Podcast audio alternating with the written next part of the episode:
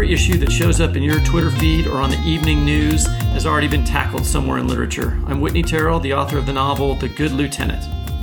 And I'm Vivi Ganeshananthan, also known as Sugi, the author of the novel Love Marriage. Uh, okay, so how do you go about writing, Sugi, when the uh, end of the world is on the way? Mm, how do you? I mean, I sort of feel like that's the entire point of our podcast. I get to talk to you every two weeks about like, how do we go on, Whitney? Um, I've always felt like the end of the world is closer than I'd like, and I'll admit that having Scott Pruitt at the helm of the EPA recently didn't exactly improve my outlook. I feel like the the saying "Don't let the door hit you on the way out" was pretty much made for that guy.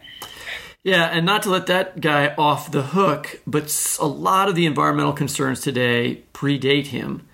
Uh, and this week, on the heels of finding out more about Trump's affordable clean energy plan, we're going to talk about climate change. And we have two wonderful writers here to join us. Poet, professor, and activist Juliana Spahr is going to talk to us about her work and about eco poetics. And before that, we'll be joined by novelist and journalist Nathaniel Rich, whose recent New York Times Magazine story about climate change was the whole damn issue of the magazine. Nathaniel, the author of three novels and a book of nonfiction, has written for Harper's, The Atlantic, the New York Review of Books, and many other publications. In 2013, his second novel, Odds Against Tomorrow, featuring a storm named Tammy, was in final proofs once Hurricane Sandy hit. With that book, he imagined a disaster forecaster and an alternative future. With this Times article, he looks back and argues that we could have arrested climate change between 1979 and 1989. We're excited to have him here to discuss his story, Losing Earth, the decade we almost stopped climate change. Nathaniel, welcome to the show. Hello, good to join you. So, uh, the central thesis of the Times article is that from 1979 to 1989, we had a good chance to solve the climate crisis.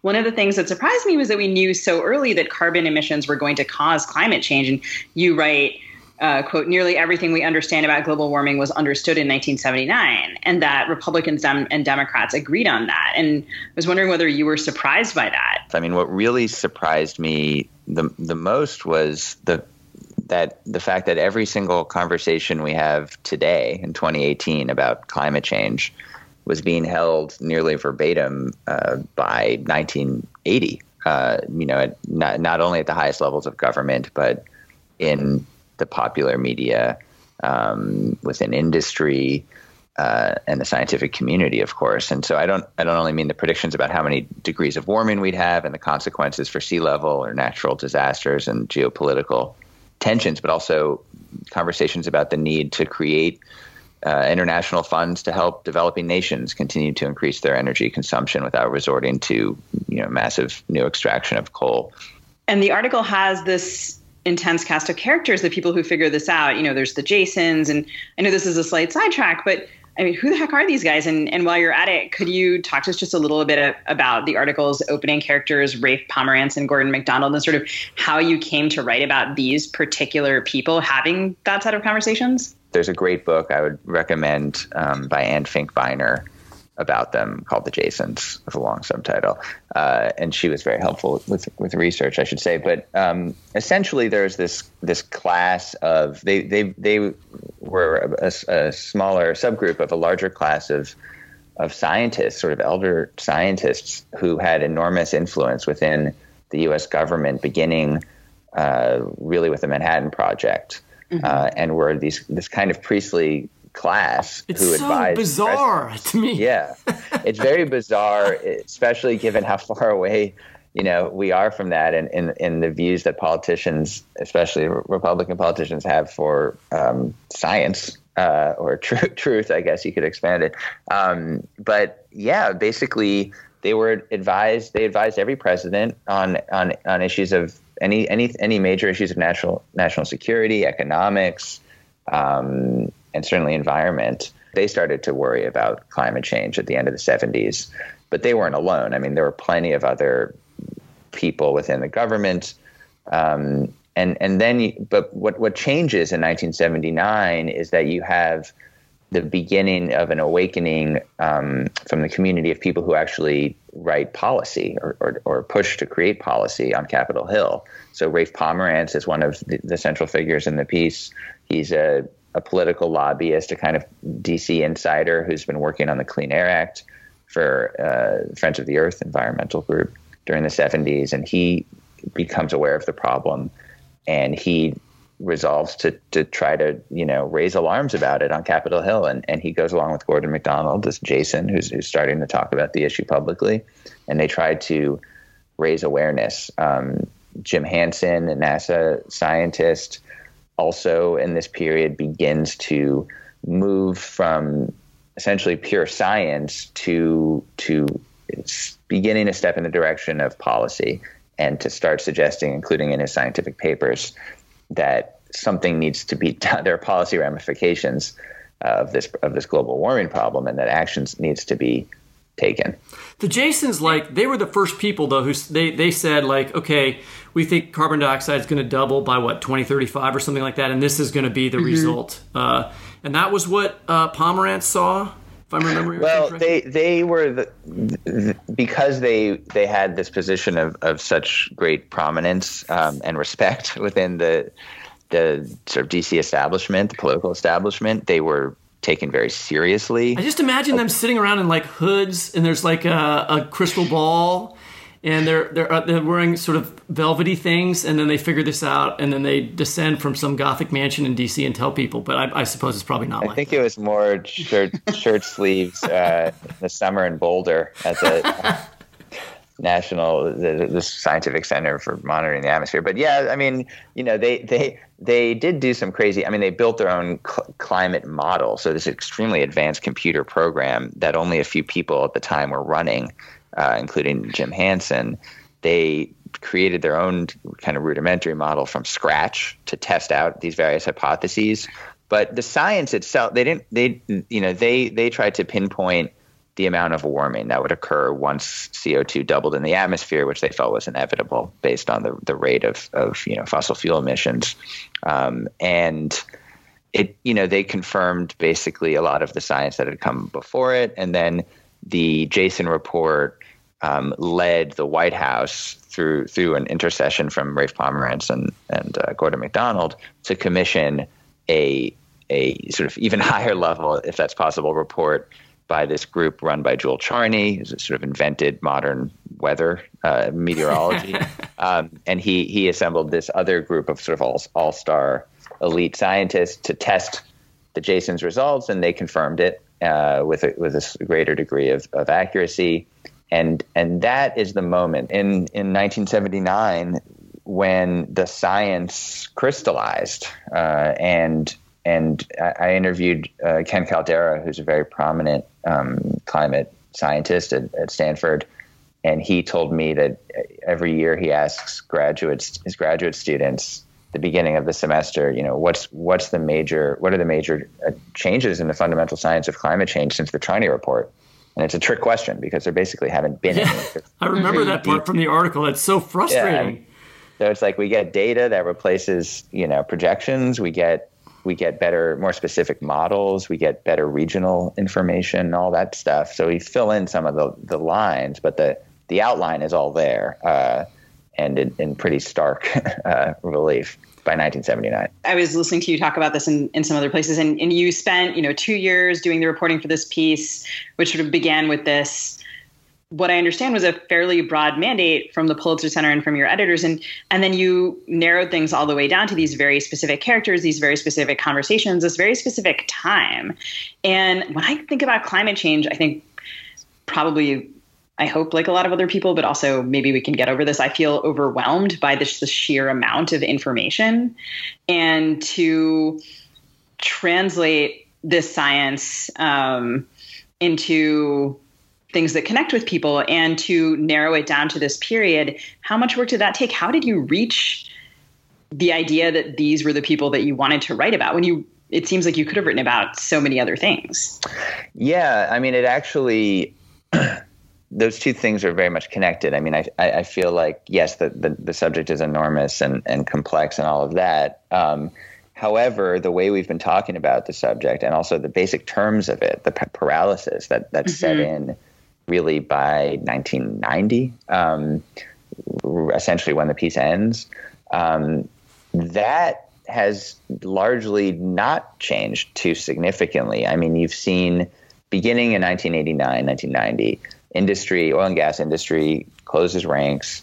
They start the the beginning of what will become a massive disinformation campaign, propaganda campaign, buying off scientists, buying off politicians, buying off the Republican Party. The Republican Party itself closes ranks to the point where it embraces this this sort of clownish fantasy of, of denialism, um, and that continues to this day. Of course, now the party is even beyond the industry in its public statements about the matter. They're more uh, radical. Uh, in the, the, the, you know the, the Exxon doesn't dare deny climate change anymore um, publicly. So.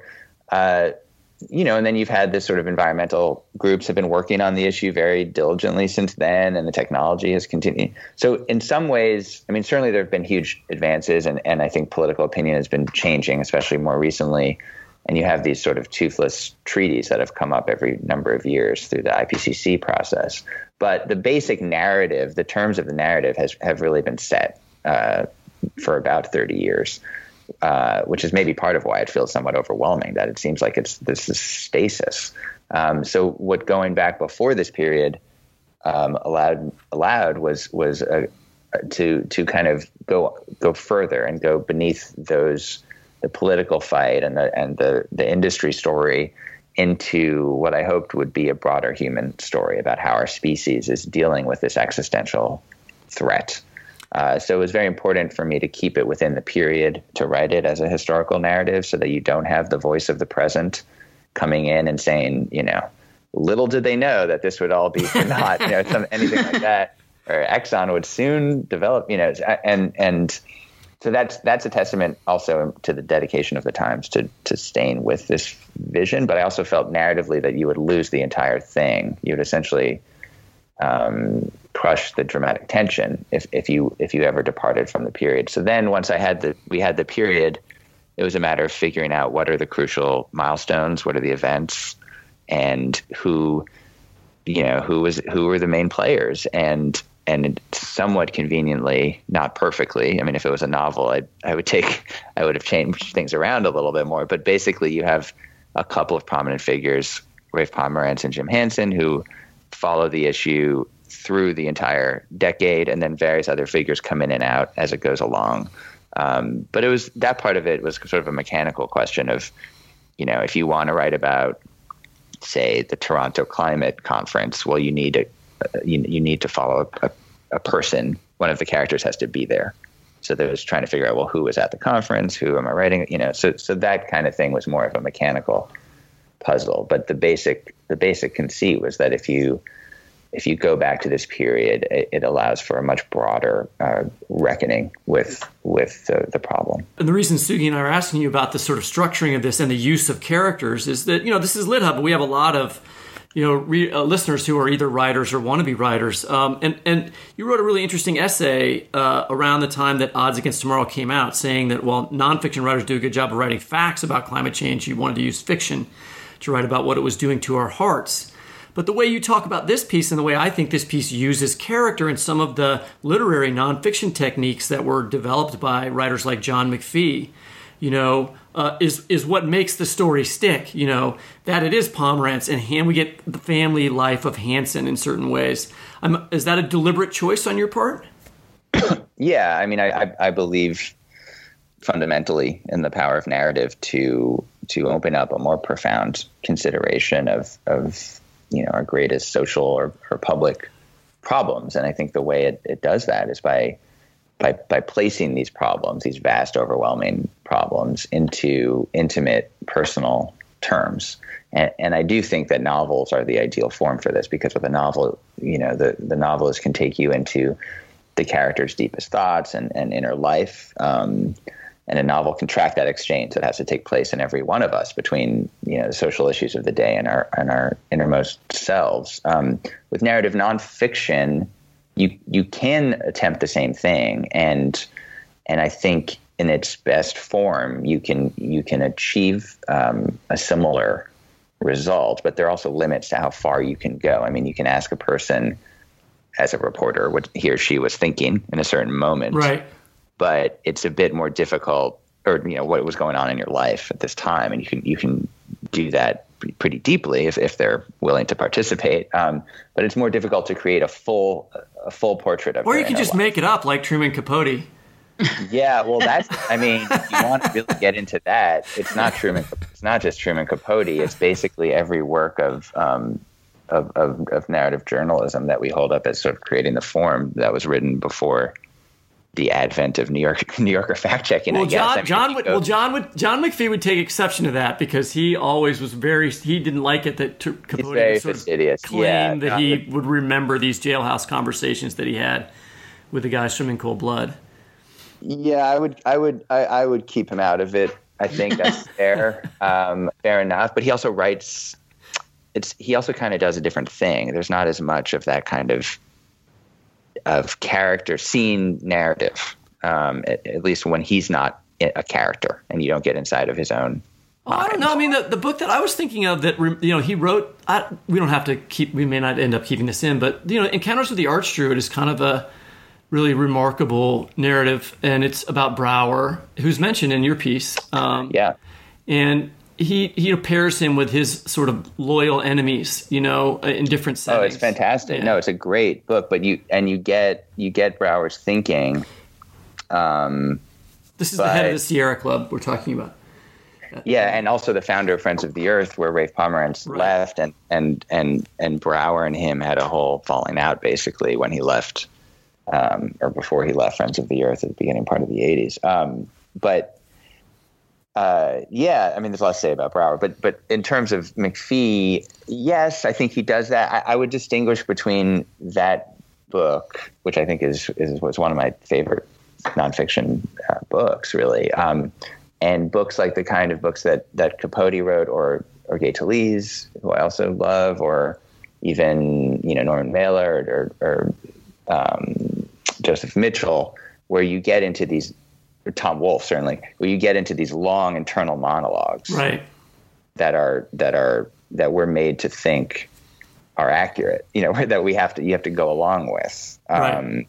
So it's not just saying this is what Brower thought about this and he was ir- irritated about that. It's it's really it's really novelistic. First, almost you know, really close third person, long extended in, internal monologues, and not to mention all the other stuff like you know long conversations that you know the reporter didn't witness. Right, you're just that are in bullshitting. I know. I mean, McPhee Yeah. for, in Levels of the Game said that when that he gave Arthur Ashe his thoughts, but only because he would watch a tape of the entire match with Arthur Ashe. And he would ask him, "What were you thinking here?" That was the only Yeah. way that he was able to do thoughts. Yeah. I mean, George Plimpton is maybe not. uh, You know, I, would Kate be, I, I Gould, had a revelation reading Plimpton because, of course, he's he's not saying you know, he- you of course he's not saying that he's he's writing the same kind of journalism really. But on the other hand, he was publishing the, these pieces in in major you know periodicals that the other writers were publishing in. Was subject to the same kind of scrutiny editorially. And I was reading through his work recently, which is which is wonderful, but there it's so obvious that there's wholesale inventions and i just, it's made me you know long entire books really um, the golf book for um, long long scenes that are, are just clearly made up and you know they're funny but but he's using the you know he uses the the the trust that a reader places in nonfiction you know he exploits it basically Yeah. um, and and it did make me reflect like wow if he could get away with this inventing whole scenes uh, then surely you know tom wolfe or, or norman mailer could get away with inventing dialogue you know or or detail and then the other thing that I was, I mean, to, to bring it back to this piece, I was I was reading a lot of historical popular history, basically. I mean, that's that's that's essentially the genre, I guess, that you would you would say this is written in. It's a close third person narrative about um, these characters, and and uh, I was trying to see, I was trying to see, well, what is you know someone like a David McCullough do? Um, you know, what what do these popular historians do when they're writing about periods that are much farther in the past than I was writing about? And it's honestly, it's the same thing. I mean, there's there's inferences, but you know, the level of detail, the the sun dappled the blinds and inside John Adams' study and and the you know the leaves you know blew against the window things like that i mean not to pick on mccullough but but you see this throughout the genre it's just allowed um, and yeah he probably found weather records or something you know there's probably something there but there's a different level of of of reality or suspension of disbelief that's permitted within that genre, at least still. Um, but I didn't have the luxury of doing that because I was writing for the Times. Um, so there's certain liberties that I think are taken and are accepted uh, still within that that form that are not are no longer accepted in magazine writing. That's interesting. I mean, I feel like for me, I feel like we're essentially talking about, you know, can you report free and direct discourse? Yeah. Right. Um, and I think one of the most interesting recent examples of this is Kate Boo's book. Um, oh, I was just going to bring that up. That's a good idea which is um, you know where at the end of it right she erases herself from that whole book and sort of you read it and then um, people will sort of think you know how did she get all of these thoughts of these particularly the women and children who live in in the slum? And you know then it turns out she gave them cameras she interviewed them about their thoughts endlessly and that these were people who actually had not been ever asked about their thoughts um, or hadn't been asked that much and certainly not repeatedly. And it's sort of i don't know for me sort of the standard at least at the the end of that book seems to seems to set for reporting free and direct discourse and that kind of reconstruction um, was just really impressive to me. And i thought um, really moving and did a good job of bringing consciousness to bear on a set of people who of course have always had it but are rarely reported on in that way. Um, and I can't help but think as we're having this conversation, you know, I know that um, you know your article has been optioned and is going to be a TV series, and it'll be so interesting to see how right some of this stuff that we're talking about the consciousness the feelings the thoughts the the way that these characters um, slash people um, behaved will be reconstructed in that medium. Yeah I, I, I mean yeah you raise a lot of interesting points. I mean i haven't read her book. I know it's everyone loves it and I'm, and i know she's she's a brilliant journalist. I i think it, it comes down to there's sort of levels, you know, and, and the right. New York Times fact checking uh, team has one level. Then there's the level that you can get away with publishing, you know, with a nonfiction, a major nonfiction press. Then there's, you know, and and you kind of go from there. Um, and I don't, you know, the the level of scrutiny. I think I think you can write honestly.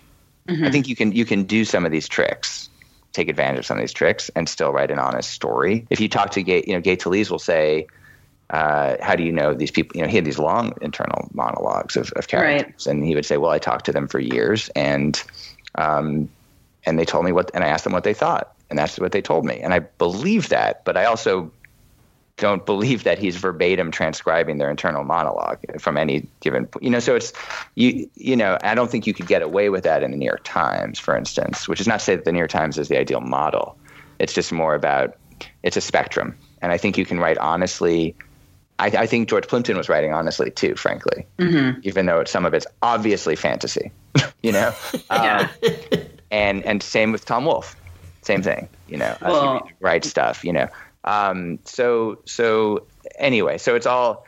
But I mean, to to give one example, for instance, of the times I had. I had so many. There were so many moments I'd I would have loved to have included in the piece, personal details, human details, where one character remembering a scene that took place, you know, 35 years ago, and maybe didn't seem very significant at the time, was just a meeting, say, mm-hmm. uh, remember something uh, and and remember something about a scene in which other people were involved. The Times won't let me use that anecdote unless one of the other people remember it exactly the same way. Mm-hmm. So I have to call those people and say, "Do you remember that when so that so and so made some joke and then and nobody laughed?" And people are like, "No, I mean that sounds right, but sounds like something he would say, but I have no memory. It was a meeting I didn't, I have no memory of 35 years ago, so I can't use it. You know, so that, so I, I would in a book version, I would be happy to use that. You know, I, I wouldn't feel bad at all about using that anecdote, but in the in the magazine, you can't. And basically, every publication has to make the decision of where the line is, and I right. Times are probably the New Yorkers right at the extreme. Well, for, for our listeners who haven't read um, Behind the Beautiful Forevers, I would totally recommend it. And particularly at the end, there's a, a discussion of how she cross checked all of this stuff. And of course, um, you will have also mentioned a number of books, which we will link to for our listeners. And I don't know that we can nerd out about about uh, nerd out about this much longer without. Yeah, sorry, um, I, I no, no, no, no. I mean, I, I love nerding out about this, but I think it would be a shame to do it without having you read from the terrific article which has an example of the narrative technique that Wit was talking about. Um, the scene at the Don Cesar Hotel in Florida. It's 1980, and Rafe Pomerantz has gathered a bunch of scientists and politicians and reps of the fossil fuels industry to recommend action to stop climate change to a National Commission on Air Quality. So I was wondering if you could set that scene and then read us a passage from that discussion.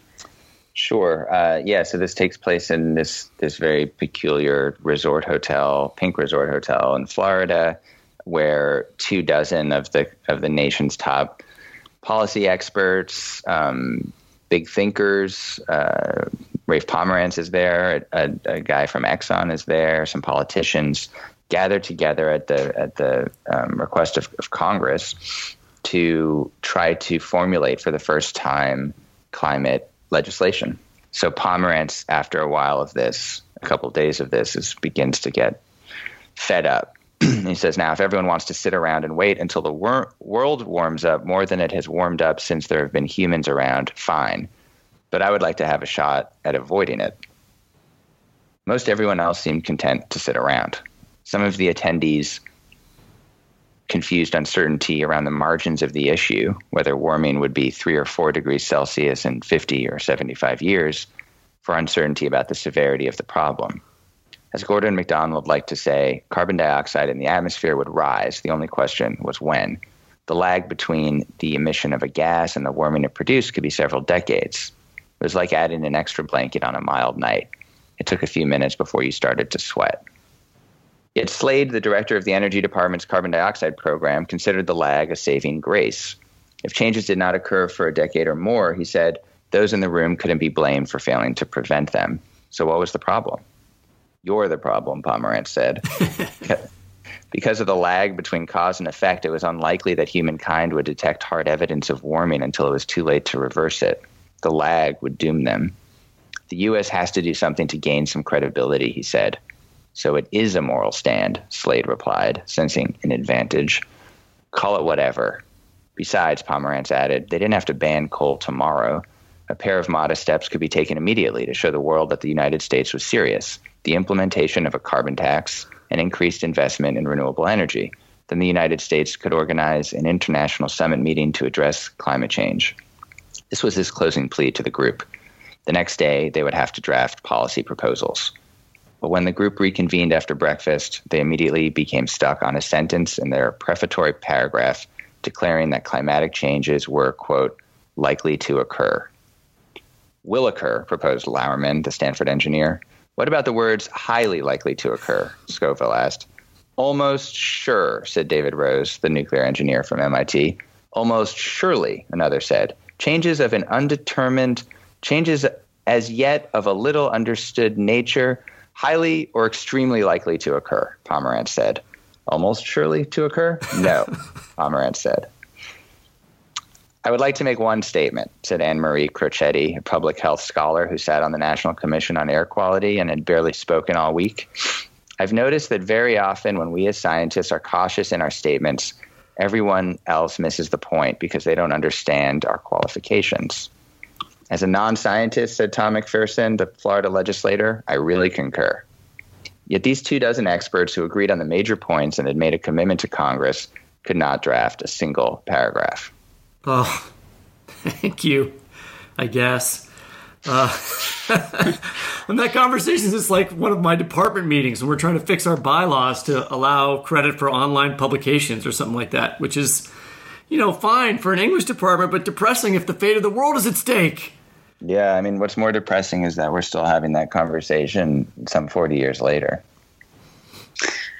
So, speaking of internal politicking, it's been interesting after your article came out uh, to read some of the reactions to the pieces. And there's been a little bit of backlash from places that I would have thought would be friendlier readers, like the Atlantic site or Vox and some other places.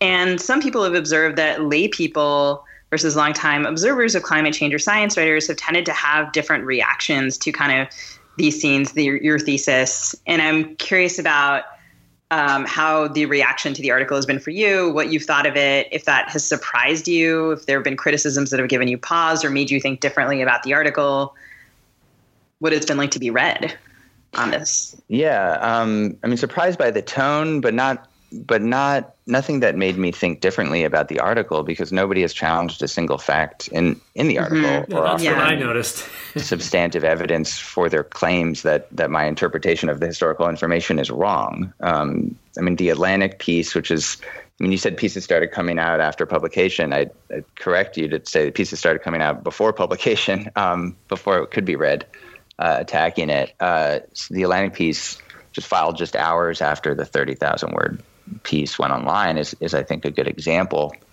of what I'm talking about. It was written by a climate blogger who, despite uh, summoning no evidence except for details taken from my own article, claimed that I've misunderstood my own research of two years. Um, now, if you if you read past, I think it's important to address. I mean, if you if you've the points, I mean, if you read past all the, the sort of pomposity and grandstanding, you'll see he makes two claims. The first is that the Republican Party deserves more blame for preventing global warming policy in the 1980s. Right. Um, as I write, you know, certain figures within the party deserve a lot of blame, especially John Sununu, who I write about at great length. Um, but all I argue is that our failure during the decade cannot be uh, laid entirely at the door of the Republican Party because many prominent Republicans fought hard during this period and sincerely to push for policy solutions.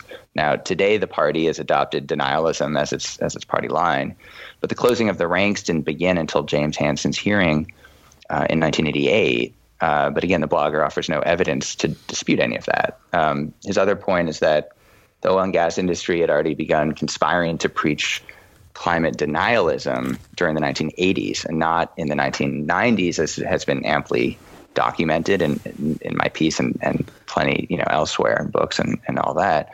Um, the only evidence he musters for that claim is an obscure paper from the early 80s by a soil scientist who a decade later would become one of the leading industry hacks. Uh, sure did. So, but the paper he cites gains uh, gained no influence uh, or attention at the time and had not, nothing to do, no connection with industry.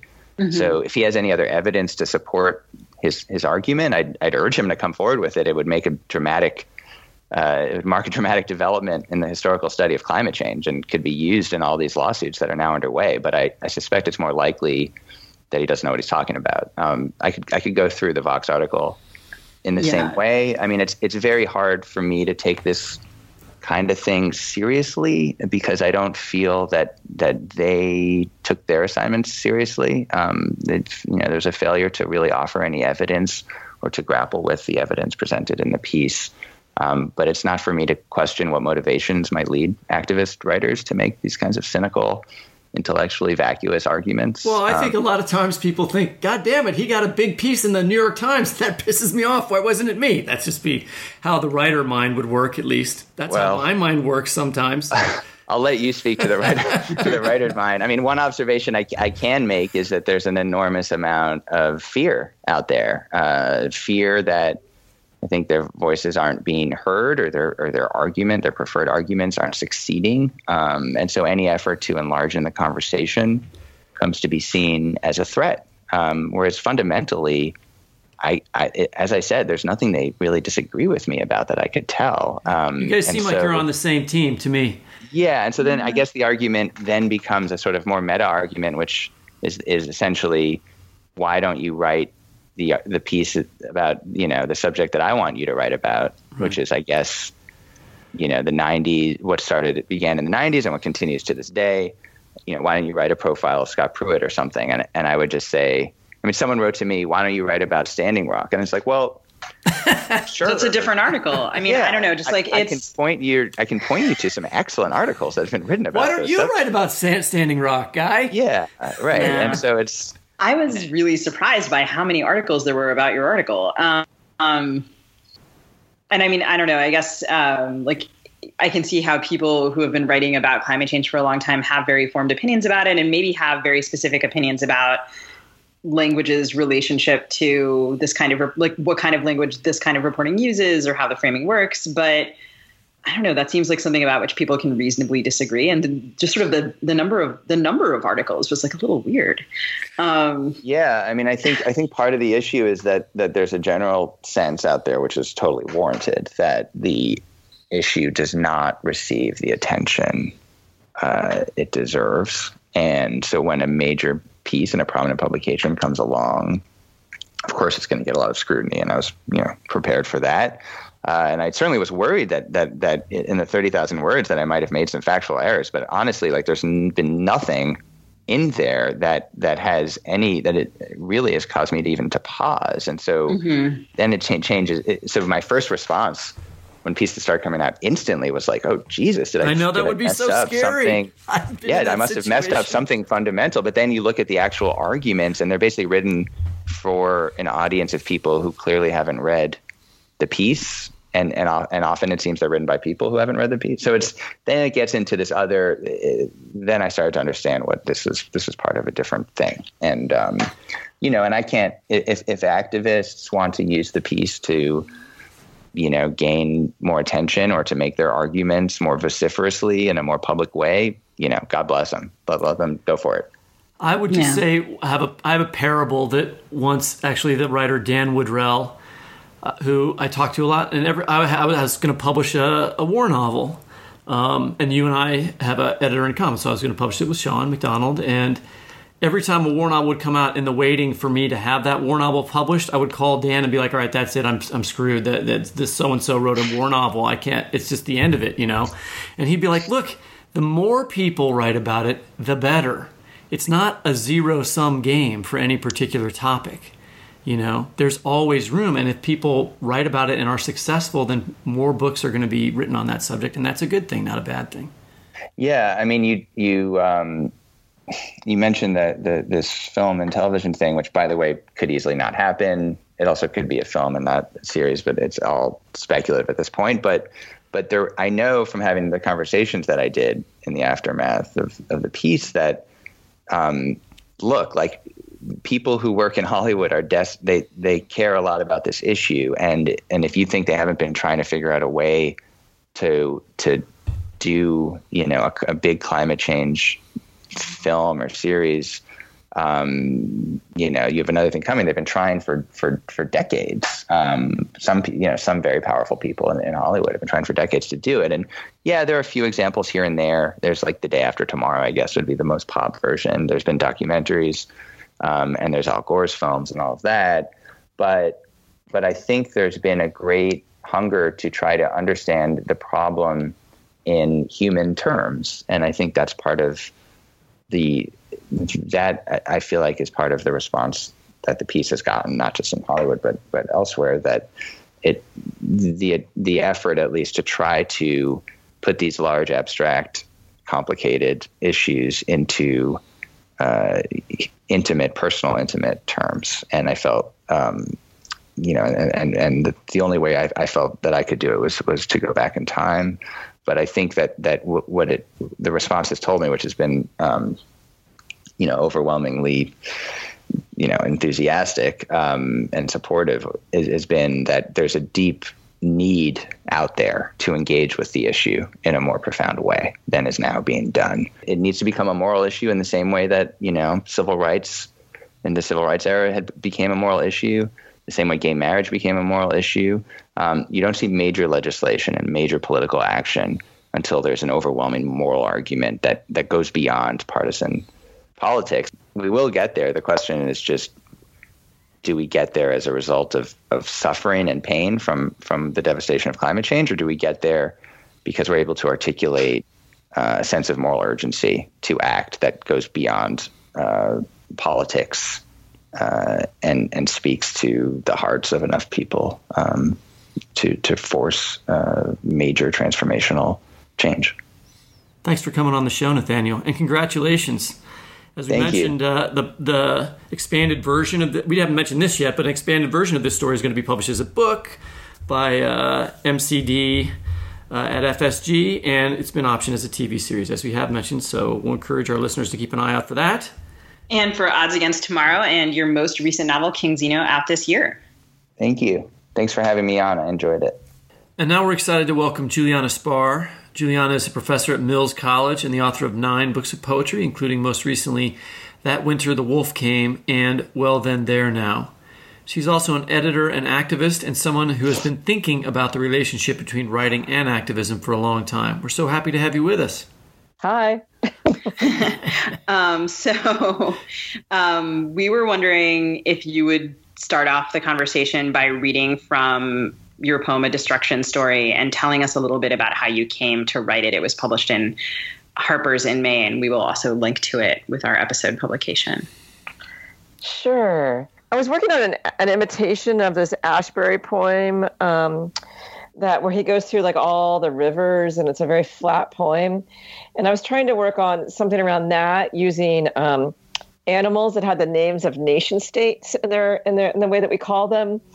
Um, and then it just got really boring and i wasn't sure what i was doing. And so um, i mean i think that's kind of like where it comes out of because it still has a lot of the the, nas- the nationally named um, animals or the by their common names in some way. I kind of kept that part of it. Well also although originally i was kind of complaining about the idea that um, an animal would end up with a nation state and their common name which felt particularly unfair because um, the animal kingdom doesn't really like the nation state, I imagine, or doesn't know the nation state.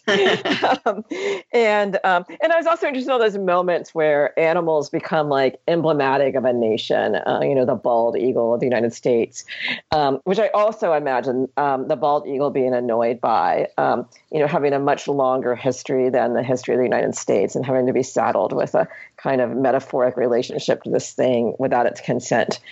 Um, but um, and then you know, and then I kept. I was also kind of thinking a lot of the time about like the limitations of art, um, and which I think the poem is kind of like a complaint about in some way um, about like how art can disappoint us. Like we think of it often as this kind of like liberal um, lefty project and it's something more complicated than that. Um, which was something that i was really thinking a lot about right after trump was elected and there was all these moments where um, everyone was like oh writers start writing. You got to get writing. You got to write the resistance in some way. Um, which felt weird to me in part that um, literature was presumed to have like a kind of um, electoral college affiliation um, in a way that it had it in the past. Um, and that also that it would actually save us um, from something um, which it seems to have never done. Um, so, a destruction story. In 1963, Oscar Brown Jr. wrote a song about a snake. It's an obvious sort of snake in the grass story. A woman finds a cold snake on the road takes him home, feeds him milk and honey, and then if she holds him to her bosom, he bites her as he lectures her that snakes bite. The snake gets the refrain in the song Take me in, tender woman. Take me in for heaven's sake. Take me in, tender woman, sighs the snake. Brown took the story from Aesop. and Aesop's telling of it, a man is a knave. He warms up the snake by putting him in his coat. But when Brown sings the story, he reverses the genders and turns it into the song into one about all those things men do to women. Not just the violence, the rapes, the slaps to the face and yanks to the arms, but also yelling, belittlement, wolf whistles too. The long, tired history women know all too well. His voice is all slithery as he sings the snake upbeat, and so all the more ominous. Al Wilson sings Brown's song in 1968 with the heavy beat and the fast tempo of Northern Soul. His voice squeaks not on the snake, but on the woman. It might be more confession than complaint. It might be that the snake is Wilson pleading to be taken in. Oscar Brown Jr. always thought that music was his activism. So it is easy if one listens not only to hear the divisions between genders, but what it means to be black and grow up, as Brown did, as Wilson did, having to fight for the milk and honey. In 2016, Donald Trump treats the song like it is a poem. Sometimes he claims it was written by Al Wilson in the 1990s. Sometimes he attributes it to Al Green. It is about people coming into our country, he says. He reads it line break heavy and often pauses between words, his hand pointing for further emphasis as he multiplies the word vicious. And his understanding the woman is the nation, the snake is all Syrians, and the poem is a series of easy mottos. Evil for good is often the return. The lesson is not to expect a reward from the wicked. Learn not to take pity on a scoundrel. The greatest kindness will not bind the ungrateful. Beware how you entertain traitors. What is this moment when snakes and women defend walls, fences, borders of all sorts? It's been said before that there's something that doesn't love a wall. Surely Snake is something that doesn't love it. With women, I admit it's more complicated. But it's not just Snake that doesn't love a wall. Neither Kyrgyz horse nor Uzbek black goat loves the barbed wire of the Kyrgyzstan Uzbekistan fence. And the Turkoman horse and the Kazakh horse, both known for their stamina, don't love the barbed wire fence surrounded by unmarked landmines that is the Turkmenistan Uzbekistan barrier. And even while the Spanish imperial eagle flies over, even while the Moroccan jird scambles underneath the fences of the Ceuta and Melilla borders, all of them topped with barbed wire, monitored by underground cables that are connected to spotlights, noise, and movement sensors, even to tear gas canisters. Still, no love. Same with the much more modest fence along the Yalu River, even as it does nothing to stop the Chinese egret from perching and the Korean spruce. The Afghan vole and the Egyptian nightjar always scatter without love when the heavily armed Uzbek soldiers patrol near the two barbed wire fences, one of them electrified, both with landmines in between. And the Arabian leopards split by the barbed wire fence of the anti Arab Emirates Oman barrier also have no love. Both the Malaysian ant, despite its fighting, take no prisoners and sacrifice the self explosive tendencies, and the secretive and nocturnal Bornean bay cat have no love for the Brunei Malaysia security fence. And neither the Indian eagle owl nor the Bengal tiger has love for the barbed wire and concrete of the India Bangladesh barrier. The Israeli West Bank apartheid wall is not loved by the Palestine viper, nor would it be by the Israeli painted frog. There are more, but I don't need to go on, right? Well, thank you very much. Um, that poem brings together a lot of stuff that we've talked about on this show over the last year, really, including the wall. Um, it's a really amazing piece. Uh, when did you start thinking about putting this together? I mean, did you hear? Uh, were you working on the animals and the idea of the wall first, and then heard President Trump talking about this uh, little this poem that he gives at his rallies, or or was it the other way around? Um, well, I was working on I was working on the animals and the nation state, and I was thinking also. I mean, I was thinking about the wall a lot.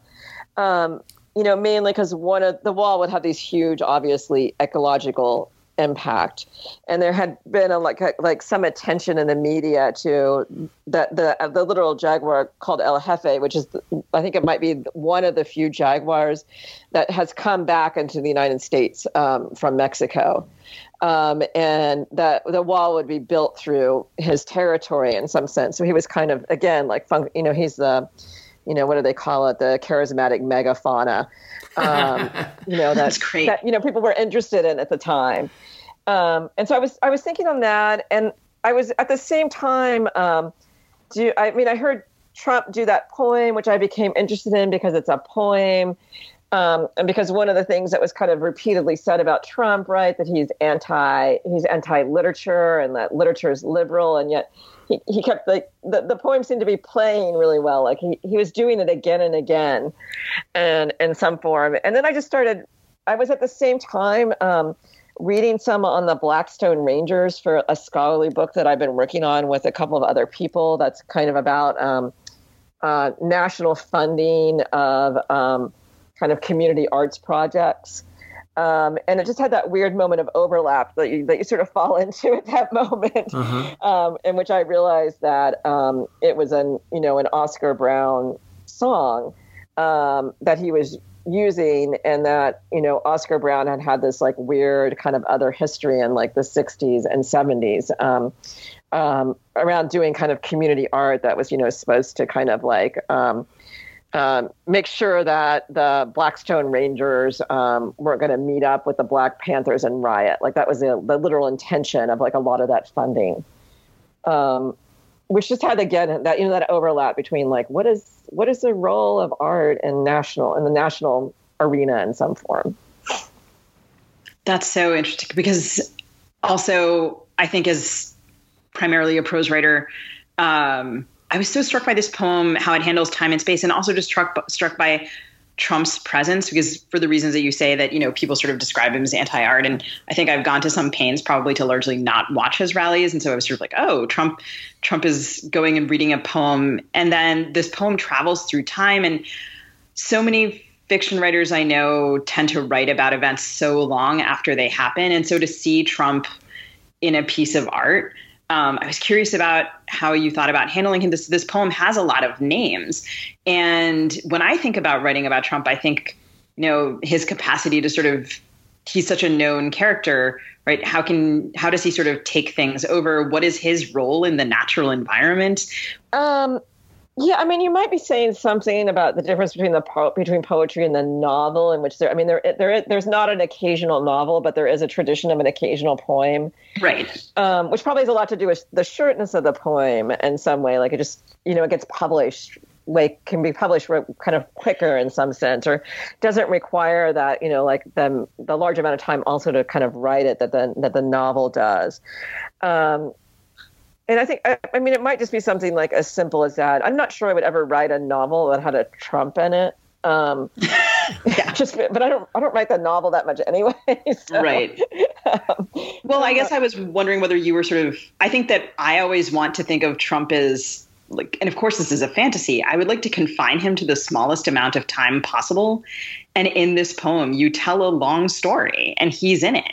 He's part of this big history and he's in a, the same poem as Aesop. So when you think about constructing him as a character in the poem or as a persona in the poem, how do you how did you think about depicting him? Yeah, that, yeah, that's. I mean, hmm. yeah, I don't. I had that memo, and you were like, I try to think about Trump as little as possible. I do also. Um, and one of the terrible, one of my kind of constant jokes about the terribleness of this moment is like, it's really a terrible time um, to be an anarchist who's become addicted to kind of like understanding electoral politics because I originally I, I feel like I originally became an anarchist so I could stop thinking about the terribleness of US electoral politics and yet I've been really kind of sucked in in this moment.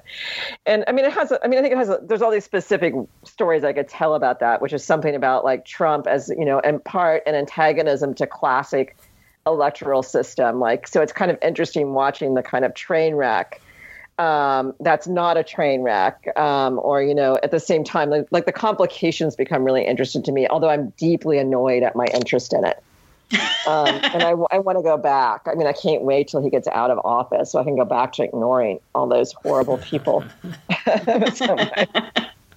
That sounds very familiar. So um, one of the things you're involved with uh, you know eco eco poetics is it eco poetics or eco poetics well, ever seen probably eco. Um, yeah. So as as we are reading about uh, eco poetics and getting ready to talk to you, um, I realized there's a lot of debate about the definition of what eco poetics is. You know, and in the inaugural issue of eco poetics, you described it as housemaking, as a housemaking. Maybe you could talk to our uh, expand on that definition a bit for our listeners and tell us how eco poetics, you know, what what makes it and how does it use form. Yeah. Um you know, like there was a debate. I think it might be like even as many as 15 years old now, although it kind of still goes on, in which, you know, like there's this old, there's this very long tradition of nature poetry. Um, that's actually a really significant part of the content of poetry. There's a lot of poetry about nature, and there's a lot of poetry about love. Um, and um, you know, and then there's some other poetry, so poetry about some other stuff. Um, and um, so you know, it has this really long, you know, like you know, the original, a lot of a lot of the early poems, which you know would be depending on various cultures, were, were often like lists of animals or you know lists of things that humans interacted with and could eat, um, and kind of had like the chant often does that. Um, and I mean, I and you know, and then we kind of you know the nature poem moved into the kind of like lyric Western tradition in some way, Wordsworth. and then it was like a yeah, exactly. Um, it was, you know, it was often quiet. It was recollected and tranquility. Um, and um, and then around the kind of like early aughts, there started to be this dis- this kind of like um, it felt like almost like a parody of a, discu- a, a, scholarly discussion in which like Mary Oliver was a nature poet and she was bad um, because um, you know she privileged the the human and it was not systemic and it celebrated nature. It didn't discuss its its destruction and um, at that at that point, um, a lot of people that had long thought of themselves as, as avant-garde or experimental poets began to think about what it would mean to use kind of like the forms of modernism, which you know were very much about urban culture and not about the natural world, um, to talk more about the natural world more systemically, and that kind of got the term kind of like eco poetics. Um, and there's still people that are like doing, I think like, like I think there's something about that that's stuck. Like there's been like a lot of like systemic experimental writing um, about ecological destruction. Um, you know, as you would expect, because we're in a, we're in a time of um, in which we can very literally see ecological destruction in a way that we might have been able to ignore it in the past. Um, it's become kind of impossible to ignore. I was talking to a friend this morning who um, gotten most of the way through a PhD in English. And she, I told her I was going to talk to you about ecopoetics, and she immediately asked what its relationship was to eco criticism. And I couldn't quite answer that question, but I wonder if you can. I mean, I would say ecopoetics is the poetry, and then eco criticism is the criticism that discuss both ecopoetics, but also, you know, things like Thoreau and um, things like that. But I mean, e- eco criticism is very much informed by that. Like, are we going to be able to learn something? Mm-hmm. from the mm-hmm. literature, right? About how to, about about ecology, about how not to destroy the environment. Um, or you know that was its original intent is that if we got better if we had a, if we had a better understanding or if we had better images we might we might not be so idiotic okay yeah well that's always the hope isn't it but um yeah. well so listening to you talk about this definition i'm i'm reminded of whitman but do you consider him sort of a predecessor to this yeah. Okay. Yeah, I mean, I mean, certainly, and um, I mean, often people um, bring back Snyder. Interestingly, oh, interesting, um, yeah, you know, because Bay that, Area guy, yeah, Bay Area guy, and he, I mean, but he was doing that that early. Um, you know, he was doing a lot of work on the, um, you know, deforestation um, in some way. That was kind of very systemic nature poems. Okay, that's that's great. And so, and you were also talking about privileging the human. I spent um, last fall when we were starting this podcast. I was in Berlin and I was in a fellowship where um, I was also with A.L. Steiner, and we had a lot of great conversations about just kind of um, centering the human or or not, and sort of Anthropocene um, ways of thinking, or as I think in one of your pieces of work, you refer to the misanthropocene. And I was wondering about um, a, a term which I loved, but just sort of thinking about like that was sort of the first time I had really thought about that and how that appeared in my own work. And how does the Anthropocene or the post or the misanthropocene play into how you think about ecopoetics? what the critique of the term Anthropocene has been that it should have been capitalocene, right? I mean, that's been like, um, huh. you know, an argument made by many different people that it that it kind of forgives um, in some way capitalism, which I don't actually think it does. Um, but I mean, I I mean, the other story about like how I came to become interested in kind of ecology or representations of like flora and fauna and work is through kind of trying to think about like. Um, you know, what is the impact of capitalism, or where do we see, you know, where would we locate like an anti-capitalism within poetry? Mm-hmm. Um, and it seems like that that would be one, you know, potential way to begin to think about it. Is that eco poetry was also trying to think about, you know, the ecological destruction that's been caused by capitalism in some way, and, and I kind of feel like a lot of the work around Anthropocene has been trying to do that too, okay. um, or the humanities work around it. I have a question that's a little bit more. Uh, process oriented, which is um, there was a point in my life when I wanted to improve like my vocabulary, and so a friend of mine had decided he was reading the dictionary and like writing down words that fit under certain categories, you know, like words for rocks or words for the heavens, you know, and he found a lot of cool words that way, and I imitated him. And so I always I don't get to use those as much now that I'm a novelist. Uh, and I, I wondered if you how you found the animals in this story, the Egyptian nightjar and the Afghan vole, these wonderfully named animals, but also obscure animals that I hadn't heard of before. How did you go to look for them? Oh, I mean, it's it's all the internet. Like I was just often you know, entering like Afghan animal man, and a lot of, I mean, I mean, also in, potentially interesting is that a lot of, um, I mean, I think they're just probably made by citizens in some way, but there's a lot of kind of like national animal web pages. Really? Um, and so like there'll be like you know like all the animals from Malaysia um, that someone has kind of collected and put photographs um, next to. Um, I also relied really heavily on this website of endangered animals or at-risk animals. It's called like the Red List, I think. You are sort of questioning in the poem what art is to do, and when I was reading the poem, I was thinking back to those conversations I had with Steiner, um, who is an artist who had who had showed me who had showed all of us. Um, you know, at one point we were just watching a video of, of trees falling repeatedly. And it was so interesting, like the violence I eventually felt like it committed on me, like the way that um, I actually couldn't stand to watch another tree fall after a certain point in watching watching this video. I was like, I have to like actually just I'm gonna have to get up and leave because I'm starting to feel like I'm in pain. And um, I don't know, like sort of when you think about the relationship between activism and writing, and what is it we expect art to do why do we engage in art um, you know you wander around on the internet looking for the malaysian animal the afghan animal and we learn we witness. And then there's this critique like that that doesn't do anything. Um, i wonder especially after decades of writing about political subjects what you think about that um, what you expect art to do and and how ecopoetics fits into your larger history of activism and writing. I'm never convinced that um, art does more than represent. Like those people that are like, I'm going to make writing a poem my form of activism. I don't think that that's a very effective form of activism. Um, although I think it's, I don't think that that means that poetry should not address things that um, people would often associate as kind of activist topics um, let's say, ecological destruction um, as one example of them.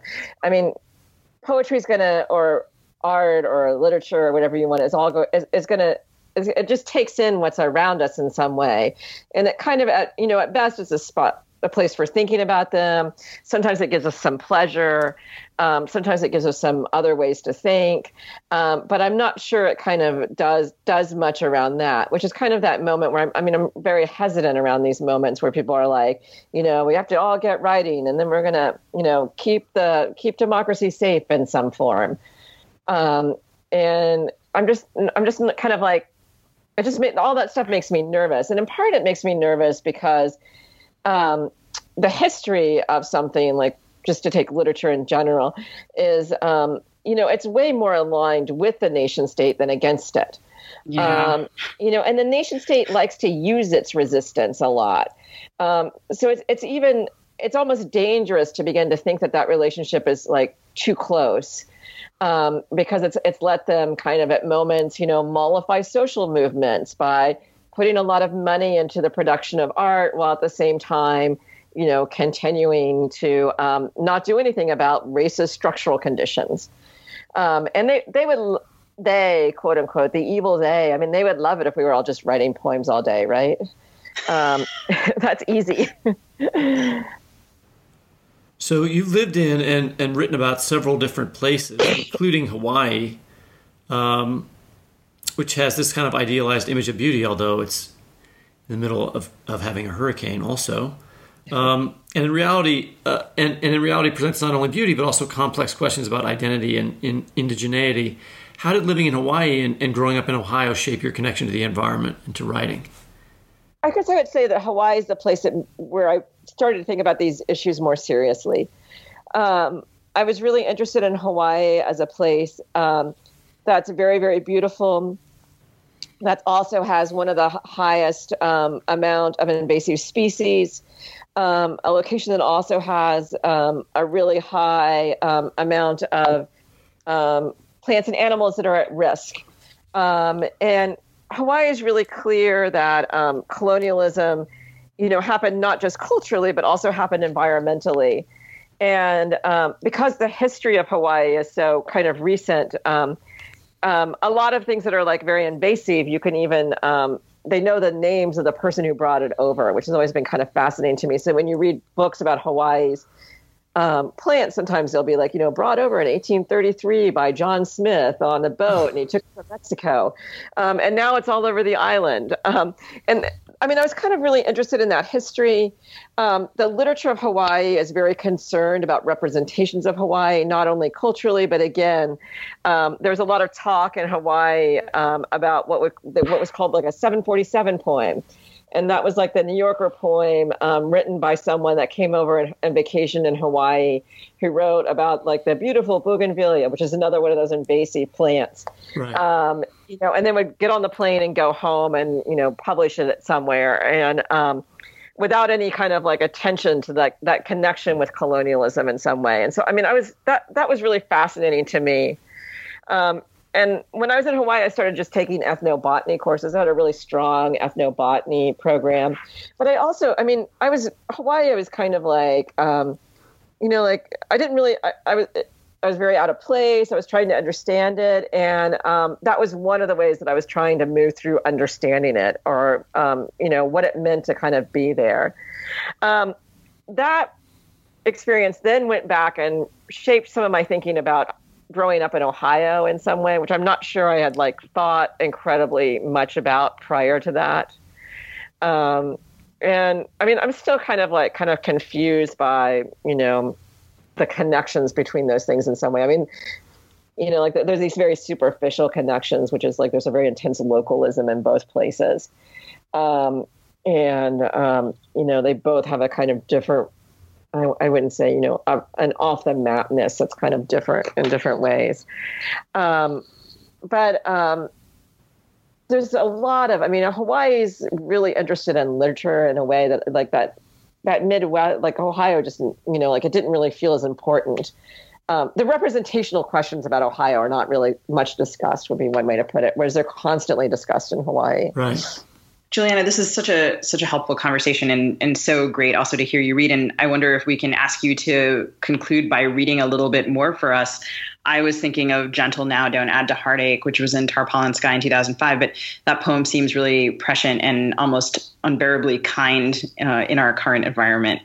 We come into the world. We come into the world, and there it is. The sun is there, the brown of the river leading to the blue, and the brown of the ocean is there salmon and eels are there moving between the brown and the brown and the blue. The green of the land is there, elders and youngers are there. We come into the world and we are there. Fighting and possibility and love are there, and we begin to breathe. We come into the world and there it is. We come into the world without and we breathe it in. We come into the world and begin to move between the brown and the blue and the green of it. Juliana, thank you. And thanks so much for being on the show. Thank you. Thanks for having me. Thanks very much. And that's it for the Fiction Nonfiction Podcast. Our theme music is composed by Travis Workman. You can subscribe to us by typing fiction backslash non backslash fiction into the search bar of your favorite podcast app. And hey, talking about podcast apps, leave us a review on iTunes. We really, really need those to help other people find this show. You can also listen, find previous episodes, and read excerpts from our interviews at the Literary Hub website, lithub.com where the Fiction Nonfiction podcast page is listed under the News tab. We'll post a link to the books we referenced this week on our LitHub show page, on Facebook at FNF Pod, and on Twitter at FNF Talk. Happy reading and welcome to UMKC MFA students Kelsey Beck and Stephen Power. They'll be interning with us and co producing the show this fall.